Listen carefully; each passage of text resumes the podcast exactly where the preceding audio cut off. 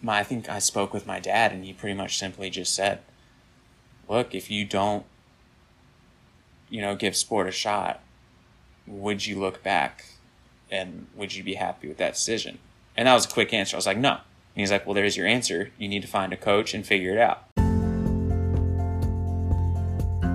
Hi, and welcome to the Empowerment and Courage podcast. We are your hosts, Ellie and Coco, two former college athletes on a mission to empower you to believe in yourself and encourage you to go after your dreams. Every week, we speak with professional athletes about their journeys, about everything from hardships and motivation to the true meaning of success, so that they can inspire you with their unique stories. We are so excited to say that we are finally on Patreon. So if you like our podcast and want to help us make more and better episodes, you can become a Patreon today and get access to exclusive behind-the-scenes content and other community perks. You can check out our Patreon page at patreon.com slash empowermentcourage, and you can also find the direct link in the episode description. Thank you so much for your support. In today's episode, Coco speaks with Grant Wiggins. He's a professional triathlete and a former college runner at Villanova University, working towards representing the United States at World Championships and at the twenty twenty-four Olympic Games. Grant talks about how he came up short of his own expectations during his college career and how this period of his life was a major learning experience. He also shares his journey to discovering triathlon, how he uses visualization as part of his mental preparation and his best advice to overcome adversity.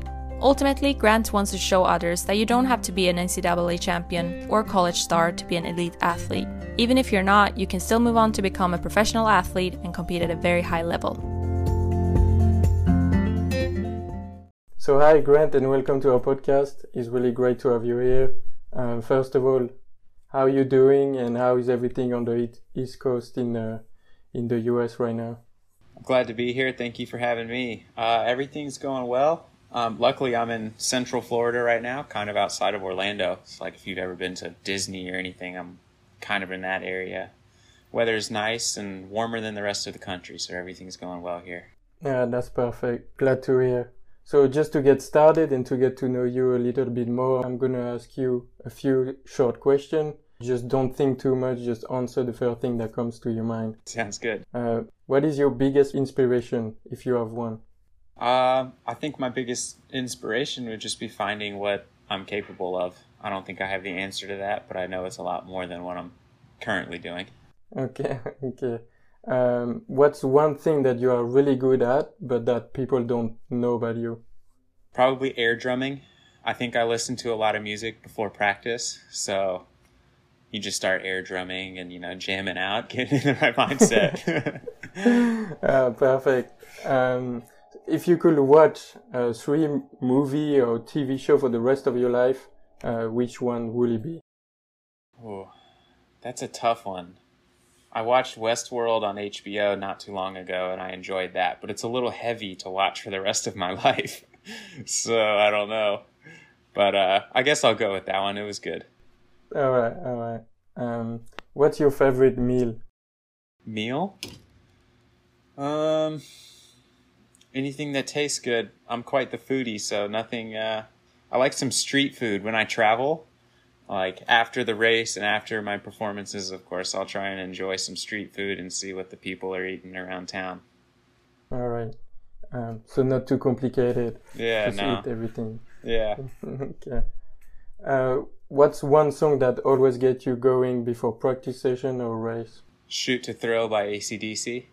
Okay, that's yeah. a good one, yeah, for yeah. sure. um, there are triathlon races, like, all over the world. What's one place you dream of racing at? I think the sport seems to be pretty big in Germany, so I think Hamburg, Germany is one of the largest triathlons in the world, and uh, that'd be pretty cool. You, ra- you race straight through the downtown, and thousands of people come to watch, so obviously that's ideal. That sounds good. Do you have any, like, favorite quote that you live by? If so, which one? Favorite quote? Uh, I'm not sure, but as a kid, I had a poster of Steve Prefontaine, like the famous runner um, from Nike, and it said, "To give anything less than your best is to sacrifice the gift." I think that's pretty powerful, and uh, something I looked at as a lot as a kid. For sure. And it's like a quote that, that you kept with you. Yeah, I try and remember that one. Uh, I'm not a big quote guy, so I couldn't like name off too many more, but yeah. That's definitely a good one. Okay, at least you have one. Yeah. uh, when you don't train, uh, what is one thing that you like to do? Fishing. I think fishing's a good pastime. We actually have a lake here near our house here in Florida, and I went the other day, and it was pretty good. That's nice. So, so do you have a boat as well, or? Not here. This is just our training camp, but my parents mm-hmm. have one back home and get to enjoy that every once in a while. That's nice. Yeah. Um, and the last one, what's one account on Instagram or YouTube, uh, maybe an athlete, a musician, or an artist that you follow and you think we should check it out? I think Religion of Sport is a good, um, I think that's their handle. I think it's just Religion of Sport. And it may, oh. or, it may or may not be run by Tom Brady or some of his friends, but uh, it really captures like the essence of sport, and it uses various sports and... Um, kind of relays cool information and cool stories about what's going on in the sporting world that maybe aren't the headlines. So okay. Yeah, perfect. We'll go check it out. Yeah, it's a good one. So going back to the very beginning, um, when did you first get into running? I got into running when I was a kid, and honestly, I don't really know. My parents probably know better than me. I was too young, but um, I remember my parents probably took me to a few road races, just like local stuff, and um, I think I did better than they expected, and then they just kind of like helped promote that. Uh, it was a good like activity, good way to meet friends and get into sport, and uh, it just kind of snowballed from there. But I was really young, probably about five or six. Okay, and did you do like any other sport as well, or was it just running? Yeah, so growing up I did, uh, I think running was kind of always the primary, but I was really into swimming, and then I did soccer as well, and was okay. like at a reasonably high level for a young kid at all three of those. And and why did you choose running at the end? Like, what did you love more about it? Uh, I think honestly, as a kid, I don't think your mind is like so in tune to know like what you love most about a specific sport, maybe. Um, but it was what I was best at, and I think what I recognized I had the most potential for, moving through high school and then into the college system. So I think my mind wasn't mature enough to think otherwise at the time. Okay, so it was just because you were the best at this sport at this moment that probably that you kept going. I think looking back, a lot of it was dependent on like who my coach was too. I think in swimming, I probably would have kept swimming a little bit longer if I had enjoyed my coach of my team at the time. It just kind of like, I changed schools, and my new high school was going to be way more academically challenging. So it was like a little bit of a time commitment thing. But also, I, I think looking back, like had I enjoyed what the coach was doing and what the team environment was doing, I probably would have stuck with it a little bit more through high school instead of just committing to running at the time. Okay. Okay. That sounds good. And, and did you always know that you wanted to be a professional athlete at some point? Or... did he came like later on? Yeah, I think so. Like, um, for me, without sounding like um, like cocky, I think it was just always in my mind that through high school, like I was gonna run in college, and I know a lot of people don't have that like opportunity to think that way, but it never really crossed my mind that that was like a decision. It was just gonna happen, and then I think it was also always in my mind that I was gonna compete after college as well. It just so happened I kind of changed sports, and now I'm into triathlon and not running. But I don't think there was ever really a doubt in my mind. Okay, okay. But I mean, you changed sport, but you still do some running into the sport. Right. So. Yeah, absolutely. We do plenty of running. For sure. So, like you talked a bit about, after running in high school, you went on to the track and cross-country team in uh, Villanova University. Right. Which is one of the best like middle distance program in the country. Did you always wanted to be like a college athlete, like from when you were a kid? Or... I would say so. I mean, just growing up, like we would always watch like N C double A's, you know, we'd always watch the top performances, and it's just, I always believed I could do that. Um, you know, if, if I put myself in the right positions and put the work in, so... I, I think I always wanted to. And then when the time came for me to make like a decision, I was no superstar runner, but I was good. And uh, to have the opportunity to go to Villanova was something I couldn't really pass up. For sure. But for what I understand, like your college career did not really go the way you wanted. Can you tell us a bit more about it? Yeah, for sure. I think like coming out of high school, like I just said, like I was good. I had like multiple state titles, but was no superstar. And like if you're going to be a superstar in the mile now, you need to be running like under four oh five. And I wasn't close to that. Yeah, it's fast. And um, but, you know, I attracted the attention of the school and uh, was super pumped to go. And one of the most storied programs. And then it's tradition that as a freshman, you're redshirted, which okay. um, and I would have done three sports. So it would have been cross country, indoor track, and outdoor track. Um, and I was a little physically immature, too, to be competing against, you know, twenty-two, twenty-three year olds. So it made sense. And um, like I redshirted and had a few like performances and they were fine. It was nothing to like be disappointed about. I was just getting used to like the new training system and, and everything. And then showed up sophomore year really ready to go. I was really fit and I got really sick. And it's always a tough thing to know why I got sick or something like that. But there was three weeks where I spent in the health center, like with a fever. And it was, we had no idea what it was, like blood test after blood test. And then I got released and was fine. And like, uh, but you know, that like sets you back in your training. For sure. So it was really frustrating. And then kind of got things rolling again. And then I got sick again around Christmas time. So it was just like a really big damper in my training.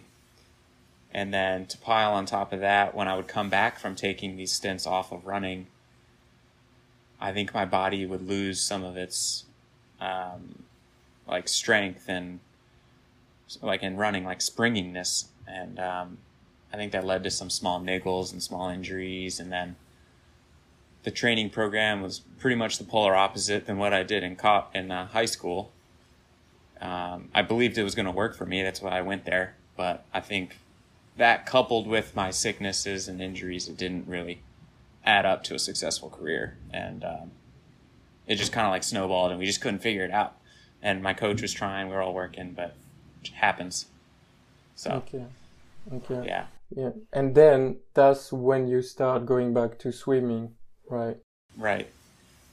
Yeah. So with these small niggles and injuries, you know, to cross train, you hop in the pool, do some aqua jogging, and I had a background in swimming, so I would swim, and um, the swim coach at Villanova would see me in there, so he kind of knew who I was and was like, ah, oh, this kid, like, he's hurt, but he's a decent swimmer. I was no, I was, wasn't fast at all by any means compared to top swimmers, but, like, you know, for a kid who's not, like, currently swimming, he was pretty decent, and, um, yeah, so that I started doing that, and um, and then I saw this post somewhere about U S A Triathlon takes runners with a background in swimming and can sort of fast track them into the sport of triathlon. And I think I uh, sent in an application for that and was like, hey, here I am. And uh, that was my introduction to the triathlon right there. Okay. And before that, did you like bike a bit like in competition or, or not at all? No. No, not at all. Biking was entirely new. I didn't even know like bikes had pedals that you clip into. Okay. I was mostly used to the beach cruiser, cruising around town back home. So, so it was like probably something really difficult and something really out of your comfort zone to start to kind of add a new sport already to already the the running and the swimming um, that you were already doing. Yeah, absolutely. I think the biking, it was tough to get used to. Like in the style of triathlon racing that I do, you bike in a large pack like you would see in like the Tour de France or something. Mm-hmm. So people are touching each other the whole time you're cycling, and that can be kind of scary at first until you get used to it. Um, But in terms of having like the engine for it and the fitness for it, I think I was in a good spot. It was just getting used to everything else. All right. So overall, like, what would you say that your college time impacted you as an athlete, but also as a person? I would say it was probably the biggest disappointment up to, you know, thus far in my like athletic career. Um, but I also wouldn't categorize it simply as a disappointment. I would say it was something to look at and learn from, because I get asked today, like, would you go back to Villanova? Would you, you know, still commit to go to that program? And I think I handled the process of choosing my college the best I could. So probably, I probably would. That was the school for me. Would I do things differently while I was there? Probably. But I still would go back and do it. And I have no doubts that I made the right decision and was doing the best I could while I was there. Okay. Because, yeah, for sure, you definitely grow from it, from, like, all of this disappointment and, and the fact that, like, you didn't give up and you found triathlon. Maybe right. Maybe you would have never known triathlon if it would have been different as well. Yeah, absolutely. I probably wouldn't have known triathlon. I think as a kid, like, people always mention, like, oh, you should do triathlon, like, you can swim and run. But it, it never crossed my mind as something I wanted to do. Um, so I think my time in college definitely shifted me towards the sport of triathlon. All for the better. For sure, for sure. Yeah. And looking back at it, like, would you advise anyone to go to college to play sport as well? I would say so. I I loved my time. I mean, even though I had a rough time performance-wise, I loved, like, waking up and having that structure to my day of, you know, go to practice, do your homework, taking care of your business, but also having a lot of fun while you're doing it. Um, but that was also how I grew up. So it would be very different if I didn't grow up that way and then went to college and had to do it. Okay. Um, but yeah, it's a special experience to compete for a school and something that's larger than you. Of course. And also, like, you talked about doing the homework at the same time. So it's a lot of, like, management of your time as well, and, right. and organization. So what is, like, the physical challenge of and the pressure of doing triathlon like compared to before when when your focus was only running? Yeah, so and um, I do, like, short course triathlon, so it takes like an hour to two hours. You sprint distance and Olympic distance, um, different than like Ironman, which takes like eight to ten hours or something. Um, but in track, I competed in the middle distances, so it was like half mile a mile, which, you know, is a minute and fifty seconds to, you know, just over four minutes.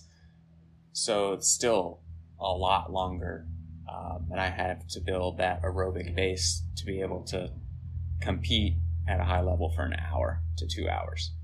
Completely different, but um, at the same time, you know, you're swimming for seven to eight minutes, which is not that long all the time. You're biking for thirty minutes, so it's different muscle groups that you're using throughout this hour. So there's like high intensity within the overall low intensity of an hour. Okay. Yeah. So it's pretty special and like something to try and balance. And uh, it's hard to do, but I mean, it takes time to figure it out. And that's what we're doing. Yeah, for sure. Yeah. and and would you say, like, do you enjoy now better triathlon than just running f- before, or like do you still missing just running? Uh, every once in a while I miss it, but I'm totally happy with what I'm doing now. I mean, this is the path I've chosen, and I know I can be great at this sport. But um, yeah, every once in a while you miss like showing up to the track and doing, you know, eight really fast four hundreds, yeah. Whereas that doesn't really have a benefit to me anymore. So I do kind of miss that feeling, but I'm happy with where I am. All right. And and how do you divide then your training between like the three different parts of triathlon? Is it like one week, is it just running, or is it always like dividing your time to doing the three? Mm-hmm. So I'd say every training group is different, but for me, it's we pretty much do two to three sessions a day, um, broken up between running, swimming, and biking. Um, so for today, for instance, it's like our hard Tuesday. Um, so we had a hard swim this morning, and then, you know, we're resting now, and then we'll go later and we'll have our hard run session. Tomorrow would be a recovery day, but we have all three. So you're doing all three sessions, but they're low intensity, just trying to like flush everything out and get ready for Thursday. Um, so it definitely takes time to figure out how to balance that, but um, I mean, I think you just got to take your recovery seriously, and you can handle it. Yeah, for sure. That's what I was going to say. Like, I can imagine yeah. like, recovery is like really important, um, especially if you want to keep going and keep pushing your limit. Right. Yeah. Just on that, I was discussing with my coach the other day that in my position, coming from a running background, I'm playing catch up in a sense to these, a lot of Europeans, or because triathlon's not huge here for the youth in the United States, but over in Europe, it's a lot bigger. So we're playing catch up, trying to catch up to them. Um, you know, they may have been doing it since they were ten or twelve, and I just started two years ago. So, but there's this balance of urgency and patience that's really important. So I have this urgency that, you know, I'm twenty-four now, and I'm only going to be young and athletic enough to do this for so many years. Perfect. But there needs to be an element of patience as well, because you can't rush it, or I'm not going to be able to do this next year. My body will be way too beaten down and and tired and everything. So it's just finding that balance and how to move forward most efficiently. Yeah, for sure. Yeah, that's that's what I was going to say. It must be also difficult and maybe frustrating sometimes when you want to push it and maybe like you feel good, but then at the same time, maybe your coach or teammate are telling you, yeah, but today is low intensity, and and and sometimes you don't necessarily see the importance of recovery at the the moment, but yeah, in the abs- long term is so important. Yeah, absolutely.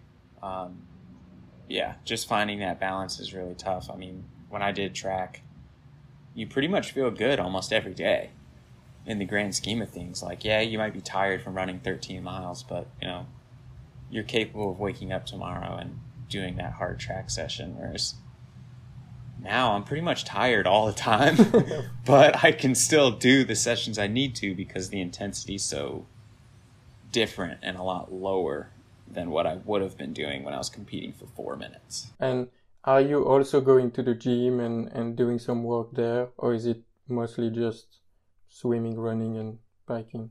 Yeah, I go to the gym. I've, every triathlete's different. Some of my teammates are, they prefer to do their strength work more like Um, in the act of the sport. So uh, they'll do it on the bike. They'll work a low cadence to build strength that way. Or in swimming, they'll use paddles and um, add drag and stuff that way. Whereas I grew up running middle distance. You need to hit the gym a little bit. And uh, I find that that's important for me. It just keeps my whole body strong okay. and athletic and injury, injury okay. free too. Yeah. It's big for injury prevention. So we talked a bit about college and about like how you had some disappointment time, um, but apart from that, did you have some other challenges that you had to face um, through your athletic career, and and how did you overcome them?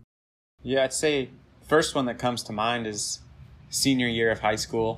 So, you know, top time for recruiting. Um, that's when it's pretty, your decisions are getting made on where you're going to go to college, and uh, my junior year had been pretty solid, but you know, senior year, you really want to like cap it off.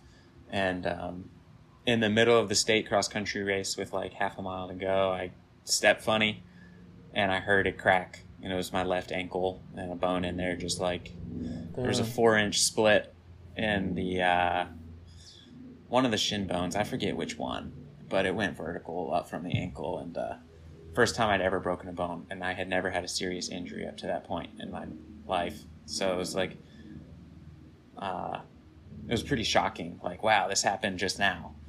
But um, there's nothing I could do about it. So I just, I was like, okay, this is my situation right now. Let's get healthy as fast as possible and then come back in the spring. So I would say there's, there was definitely times I was bummed, of course.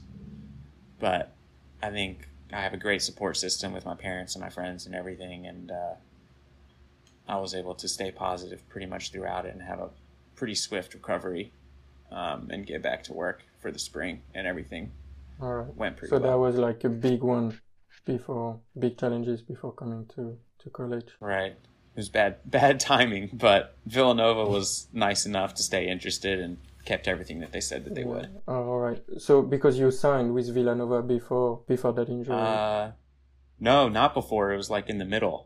So okay. for the injury to happen and then them still remain interested And then we would sign, I think, two months later, while I was still kind of injured, was uh, spoke well of them. They did a good job. Yeah, for sure.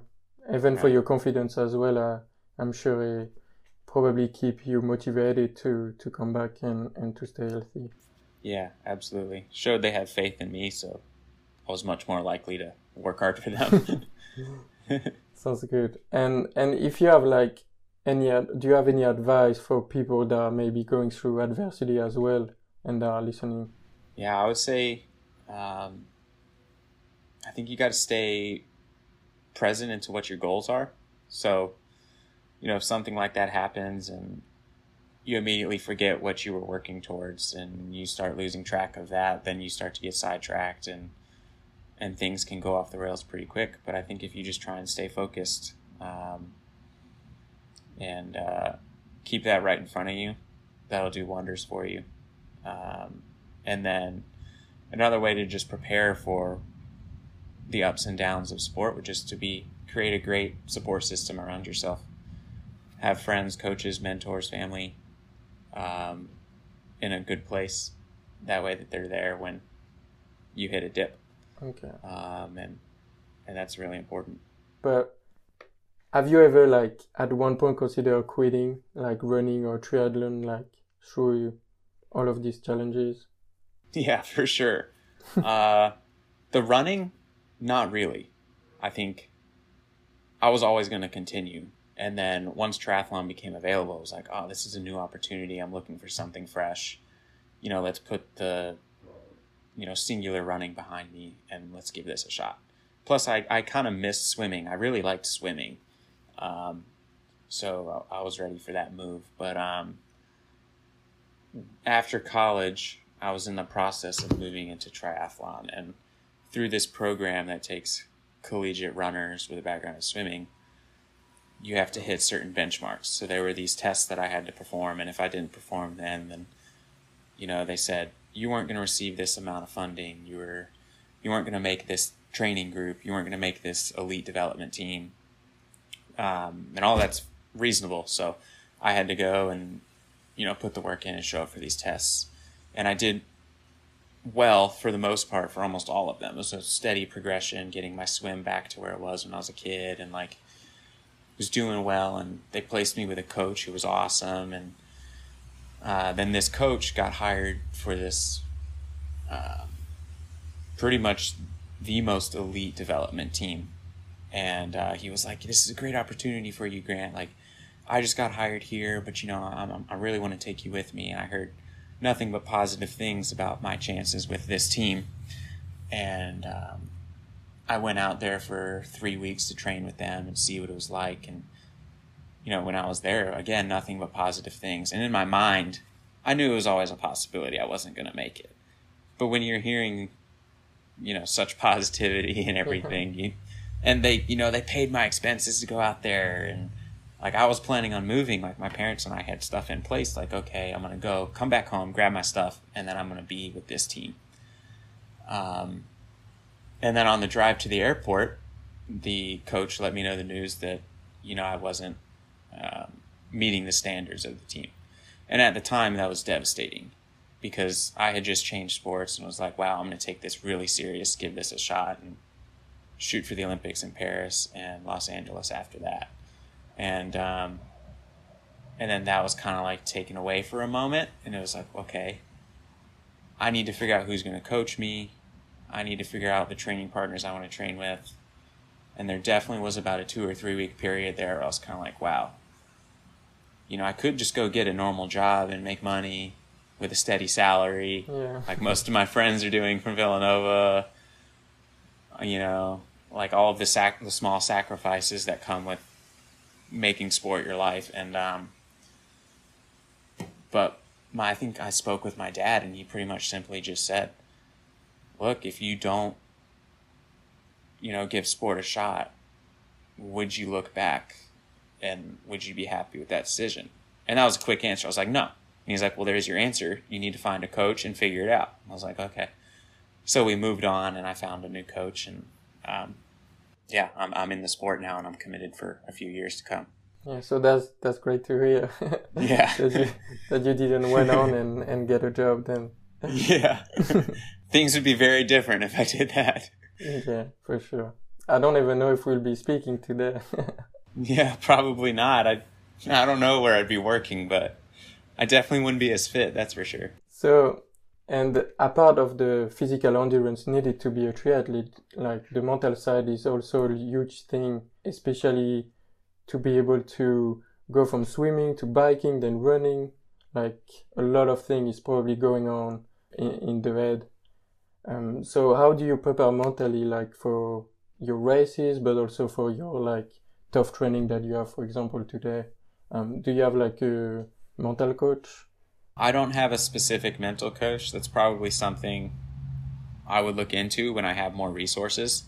Um, but it's the mental side is very important. I, I think in when I was just doing singular track or going to swim meets as a kid, I had it pretty down pat. I, I had a good job and a good handle on what I needed to do for those races. But there's so much going on in triathlon.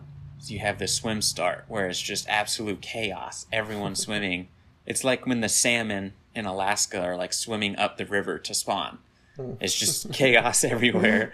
So to be able to handle that with, you know, getting punched in the face, you know, people swimming on top of you, um, finding your position, and then, but realizing like this is really important, but also the race is an hour. So to have those things happen and then keep that in perspective, it's not over. I have plenty of time to do what I know I can do, um, and still perform well. And it's the same thing, you know, you go through the transition zone and to get on your bike, and there's a lot going on. Everyone's doing the same thing you are at the same time, at the same pace. And then, you know, now you're onto this whole different discipline of cycling. And again, there's a little bit of chaos. People are just like swerving in and out of each other, racing through a middle streets, you know, at thirty miles an hour. And then you move on to the run, and then I'm much more calm. Like I know how to do that. I've done that. And it's a little bit more simple. You're just running.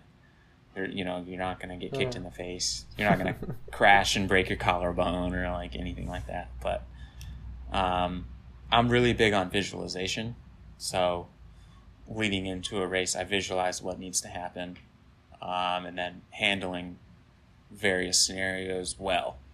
So one thing I was told as a kid is like, you don't always want to visualize it perfect because that's not realistic. So I try and create these scenarios that I know are realistically going to happen at some point. So, you know, maybe I get on my bike and I'm in the wrong gear or something. So I can't accelerate at the right pace that I want to. And then these people around me are passing me. You know, what do you do? Do you shift gears? You can't really shift gears too well when it's under pressure. So maybe you put out that little bit of extra effort and you don't shift gears and catch up. Or you're in the swim and your goggles break. That's a big one. Or they're filled with water. Like, what do you do? Do you panic? No. You got to stay calm. And, like, you know, I, I know how to still sight a buoy with one eye filled with water. And I know how to feel around me what the water's doing so you can still follow.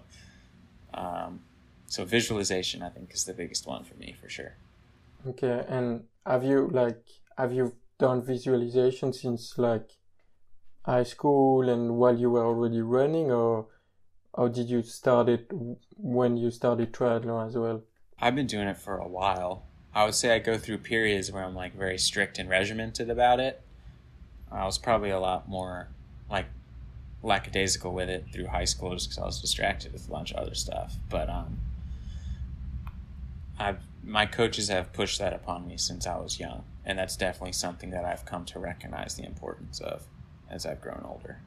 Okay. And you do that like before the race or even when you go to practice as well? Like...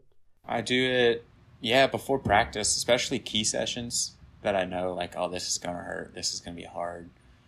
Um, you know, this is a test set. This is going to be what gives me confidence going into a race because, you know, this session's going to be hard. And uh, I'll definitely visualize beforehand. Um I think as well, like my uh, coaches when I was running would say, you know, do an inventory when you're running. And it's not necessarily a visualization.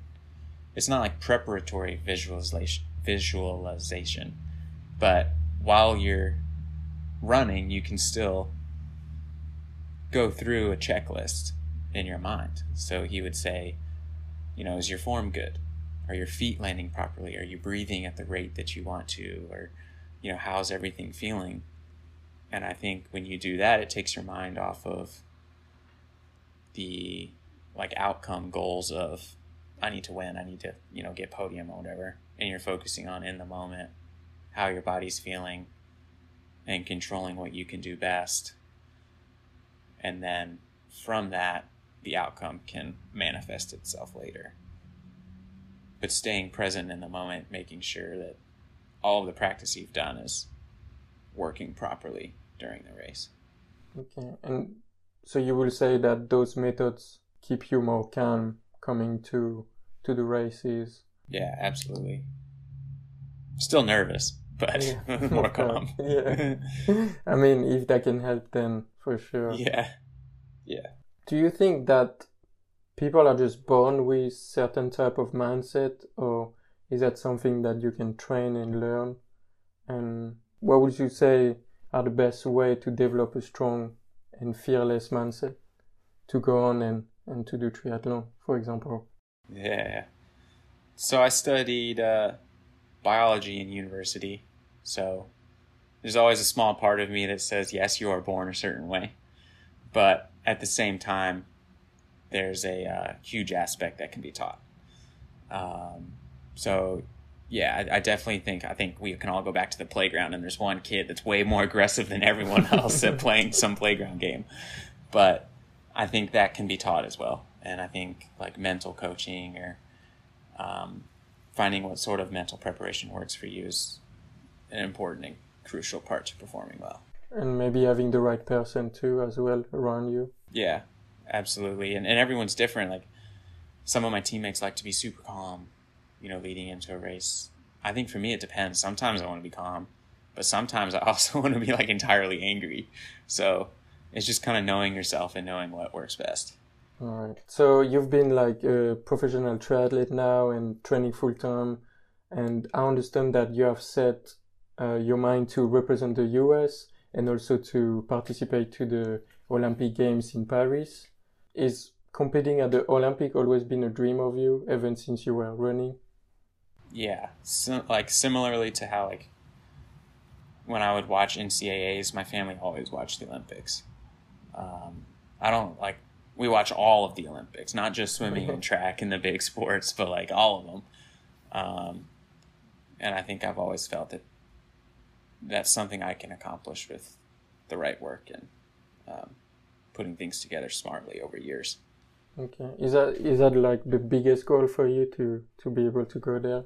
Um, probably the biggest, like strictly performance goal. Yeah, I would say so. Yeah. And and obviously the Olympic in Paris are still in like um, three years from now. It's still like a long time before that.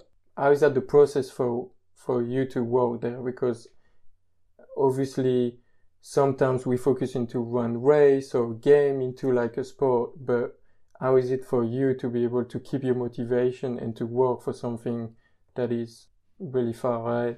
Yeah, so I think I'm arguably in the lucky position of, like I said, playing that catch-up game. Since I haven't been doing triathlon that long, there's still a lot to learn, so I can show up, you know, a month from now and see a ton of progress. Whereas somebody who's been, you know, world champions since they were eighteen years old, it's a little bit harder for them to see how they're getting better.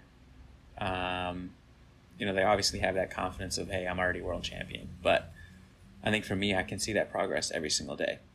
And moving forward, I think that's a really positive thing. And that definitely keeps my motivation high. For sure. So you will say that the fact that, like like you say, you're catching up on, on other people Uh, make you maybe more angry to, to get better and, and, and and to get out there and, and train hard. Yeah, absolutely. And I think I like I'm a very confident person inside that I know that I'm capable of that. So I just have to remind myself, like, it takes time. That battle of patience and urgency again, it's going to take time. It's going to take years for me to get to swim like people that, you know, have been swimming consistently since they were five years old, where I took six years off. So um, I just always have to keep that in the back of my mind. But three years is, it's a long time, but it's also not a long time. So, you know, things need to start, things need to click and, and move along well. Of course, of course. And and looking more at what coming next, uh, what are some some maybe of your short-term goals? Yeah, so this past weekend was actually only my sixth triathlon ever in my life. Okay. So, like, I earned my professional license um, nearly two years ago. And then the virus hit, and there were pretty much no races. So that, like, was a blessing in disguise, and that I got to train and put a lot of work in and get better um, without, like, the hassle and stresses of racing, like traveling across the globe and stuff. But I now lack a little bit of experience in that I haven't raced much. So um, I think, you know, I need to move forward getting experience, and my short-term goals are as many races as possible. So hopefully this virus moves away safely and we can get things going again, and that can become possible. So for right now, you don't have really any race um, coming up, or? Well, we're we're going again this weekend in uh, Sarasota in Florida. Okay. Um, but the races have lost their designation as a world triathlon event because of all of the travel restrictions. So they can't really have, you know, Olympic ranking points um, if not every country has access to the race. So it's it's an elite field in that, like, the Americans that are expected to go to Tokyo for us, should Tokyo happen, like, they're at these races. So I'm competing against people that I know I'm going to have to compete against later on in my career. Um, and that's a great experience. That's awesome for me for to sure. see what it takes to compete at that level. Um, so these little local races that they're putting together that are attracting such a deep field because they can't travel to all of these other races overseas is really a great experience for me. Okay. That sounds good, that you're able to, to at least compete again and, and start putting some race into your belt. Absolutely. So earlier we spoke about, like, having expectation, going into college and, and, and setting, like, big goals and, and objectives, but being a professional athlete, like, how do you measure your success? Like, ultimately, what does success mean to you? Is it doing what you love, winning races, traveling the world? I think it's all of those. I think it's every single one you just said. I think it's hard to say, like, no, it's not about winning races. I think that would be pretty short-sighted, because I think everyone knows, you know, you win the race, you get a lot more money, you get a lot more sponsorships, you get a lot more access to resources that are going to allow you to do that again later. Um, so that's extremely important. However, that's like a uh, more of just strictly a performance goal. I think there's a much deeper goal for me as well, of that I have this opportunity of getting better every single day. And I don't think many people across the world have that. I think, um, or they don't have the opportunity to take advantage of that. And I do, and I think that's pretty special. So my goal is to try and show up every day, do the best that I can to better myself as an athlete and as a person. And if I do that, then I'm I'm doing something well. Um, and, you know, I think I think with that, the performances will come. I think they're coupled together. They're not entirely independent. But um, winning winning matters. It's yeah, important sure. too. For sure, but it's only a minor part of your definition of success, basically. Yeah, absolutely. I think, you know, on a very broad level, my, my main goal is, I've seen how my parents have prepared me for the world. And um, I think selfishly, I think they've done a good job. So I want to be able to, like, have the resources to be able to do that for my family one day. And, I, you know, that's, I guess if I had to find, like, what my greater purpose is, it would be to do that. And, you know, the ability to maybe offer that to other people outside of my family as well. For sure. And and actually, like, that's perfect transition, because I was going to talk about Rise Athlete. Yeah. Founded that by um, Olympic swimmer Caroline Perkel and Rebecca Sony, with the purpose of connecting young athletes with professional and elite athletes through mentorship. So how did you get involved with them, and what does it mean for you to be part of the Rise team? Yeah, I got involved, I think, probably last fall, so fall of twenty twenty or so. Um, I saw, you know, one of the benefits of social media is like seeing things like this. So I think I saw them on social media and was like, hey, th- this is cool. This is a cool movement. And, oh, I remember these athletes. I watched them in the Olympics when I was like twelve. so, um, so I sent in my application and, uh, fortunately was accepted. And, um, I think I'm a part of a great community. Um, you know, on a base level, I'm a member of a community of thirty plus Olympians and athletes. And that's a pretty special thing to be a part of in itself. But more than that, we have the ability to impact younger athletes in us so that they can grow up, have successful careers, and then hopefully come into this position to where they might want to help mentor other people and just grow that entire community of support for athletes. Of course, that's awesome. And how important do you think it is for young athletes to, to have a mentor such as yourself, for example? I think it's incredibly important, and it's a special opportunity. I think I recognize the importance that many of my coaches had. Um, I can think of one in particular that, you know, I was probably from the ages of eight to fourteen probably, and he wasn't strictly my coach. He was more of a mentor. He prepared me um, for competition mentally just as much as he did physically. And um, the impact that he's had on my life and the lessons I've been able to take through college and then even now as a professional athlete.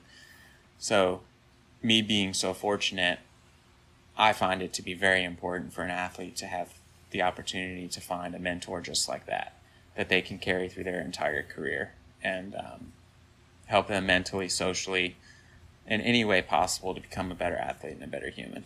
That's awesome. And and right now, You do you still have a mentor, or do you still have people you look up to that, that help you like in an everyday basis? Yeah, so absolutely. I think it's changed a little. This person I was just referring to had a life decision to change and move on and in a different direction and career. Um, so I haven't been too, in too much contact with him, but I still have other ones from high school and around those times that I stay in contact with. And um, it's been incredibly beneficial. And you know, as I'm with my new coach, my new coach is a little bit of a mentor. My parents will always be mentors in sport and outside of sport. So I definitely still try and keep them around. Okay.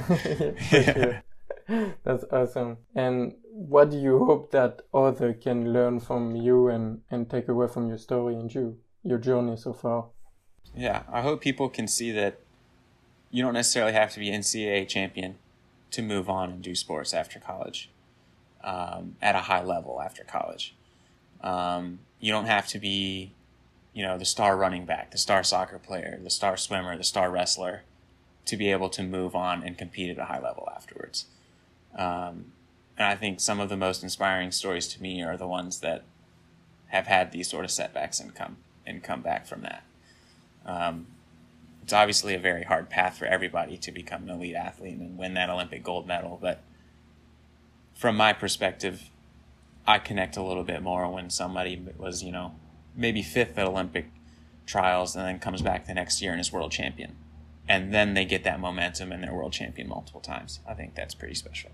For sure, for sure. And if you could give one piece of advice to people who are listening with big dream, what will it be?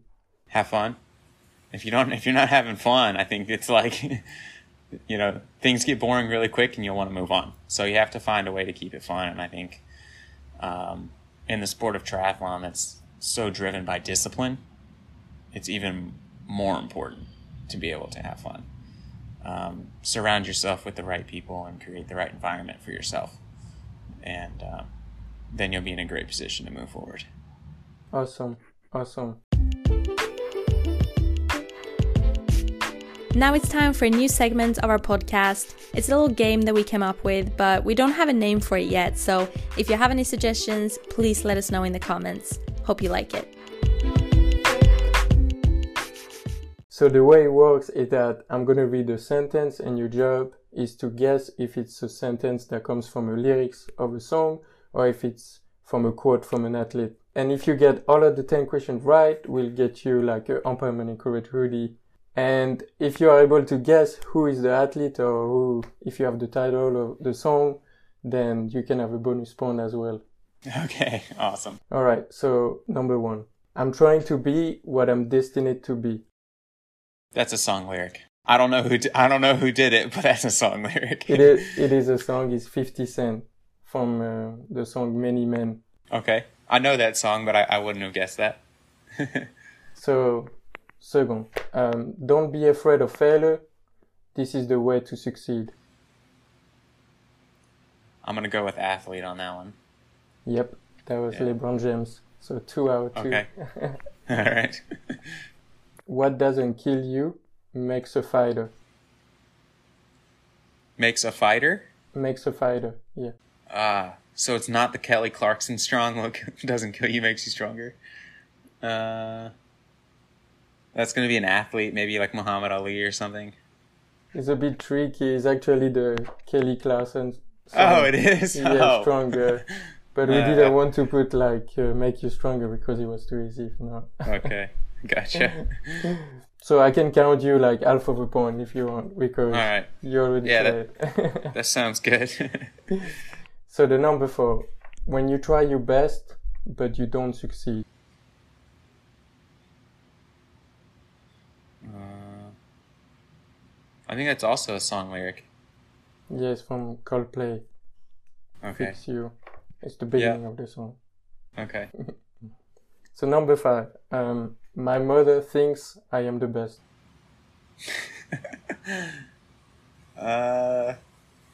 Athlete. I don't know what he's talking about, but that's going to be an athlete. Yeah, it is. It was uh, from Diego Maradona. Okay. Um, number six. Never cry, never complain, just walk. That's an athlete. I don't, I don't know who said that, but I would say it. Yes, it is. It's f- from uh, Floyd Mayweather. Okay. Number seven. Maybe I'm just not enough. Uh... Song lyric? I don't know. Yes, it is. From uh, Sam Smith. Uh, I'm okay. Not the only one. Right. It's kind so, of I a mean, sad song. Yeah. Number eight. I want to be different. If everyone is wearing black, I want to be wearing red. Probably an athlete. Yes, from uh, the tennis woman player Maria Sharapova. Okay. Uh, number nine. I love that pressure feeling. It's a drug. Hmm. I'll go athlete. Maybe like somebody in combat sports or something. It's from an athlete that we had in the podcast already. Um, okay. Anna Hasselborg. She's actually doing curling. She, she's okay. a Swedish curling player. Okay. So that was a good answer again. So yeah. The last one, tonight I'm going to have myself a really good time. Is that a Black Eyed Peas song? No, but it's, oh. from a, but it's from a song as well, Queen. Okay. Uh, Don't Stop Me Now. I'm sure you know that song as well. Okay, yeah, probably. So, so basically, I mean, you did ten out of ten. Because almost, said, I messed up on yeah, the Kelly Clarkson it's one. It's fine, I can give it to you because because you said it, so I could have just said like, oh yeah, that was right. So perfect, so we'll try to send you a, a hoodie on Permanent Courage. Oh, awesome. Thank you, guys. Yeah, of course. I wear it, I wear it around town all the time. That'd be awesome. um, so that's it. Uh, thank you so much for coming on the podcast. It was awesome to talk to you and to learn more about you and your journey. Yeah, thank you for having me. I, I enjoyed speaking with you. And I'm wishing you the best for, for the upcoming training and, and the different races that you have. Thank you. Thank you so much. Thank you so much for listening to today's episode. If you like our podcast, don't forget to subscribe and give us five stars. It really means a lot to us. You can find all the links to Grant's social media in the description below. For more information about us and the podcast, follow us on Instagram at ecpodcast underscore. And to help us in making this podcast even better, become a Patreon at patreon.com slash empowermentcourage. Thank you so much for your ongoing support and see you next week.